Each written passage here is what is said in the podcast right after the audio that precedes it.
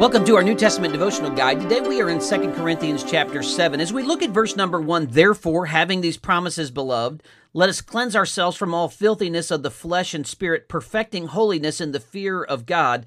It seems that that verse goes best with the end of chapter six, where Paul gives those promises that God's going to dwell in them and walk among them and be their God, and the call to come out from them. And God says, I'll be a father to you. And because you have these promises as God's beloved, cleanse yourself from filthiness of the flesh and spirit, and perfect and pursue holiness in the fear of God. So it seems that verse one goes best with the end of Second Corinthians chapter six. We open in verse number two then, and Paul says, open your heart to us. Now he has opened up his heart to the church at Corinth in Second Corinthians chapter six and verse number eleven, and then says in verse number three, you are in our hearts. But remember, Paul has written a challenging and somewhat stern letter to them, confronting sin. And he says, look, I'm I'm speaking to you uh, and, and asking you to open up your, your heart. When we came to Macedonia, he says in verse five, our bodies had no rest. We were troubled.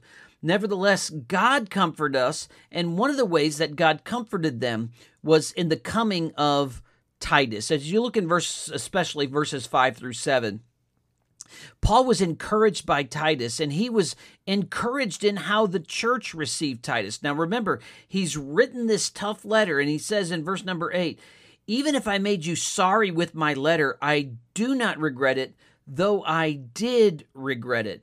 Paul wrote this stern letter and may have had some sense of regret, but now he doesn't regret it because he has found that this has changed their life. He says in verse nine, I rejoice now that you were made sorry, but that your sorrow led to repentance.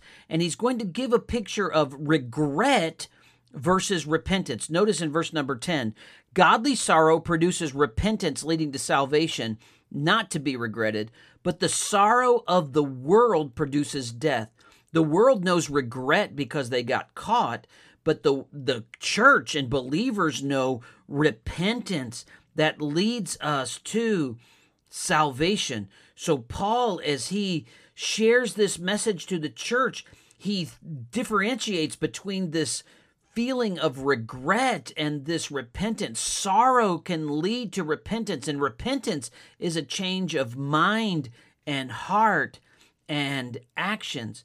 And this sorrow in, in, that's accompanied in verses number eight through through twelve, that Paul says, look, I, I did this, but I want you to know I did not do it because of the person who did wrong, and I wasn't just confronting the sin. But notice what he says at the end of verse number twelve, that our care for you in the sight of God might appear to you.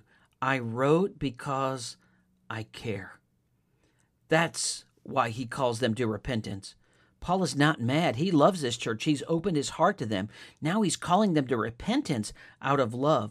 But then Paul again finds comfort in the church at Corinth and their reception of Titus. Notice in verse thirteen, we have been comforted in your comfort.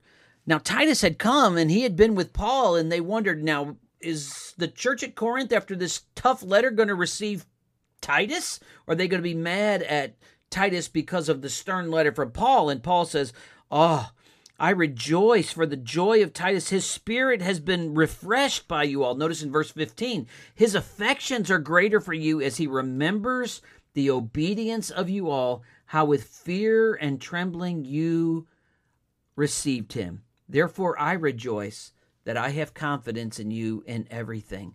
Paul says, thank God, genuine repentance can be experienced by this church, and it can bring a new heart toward God's men in ministry.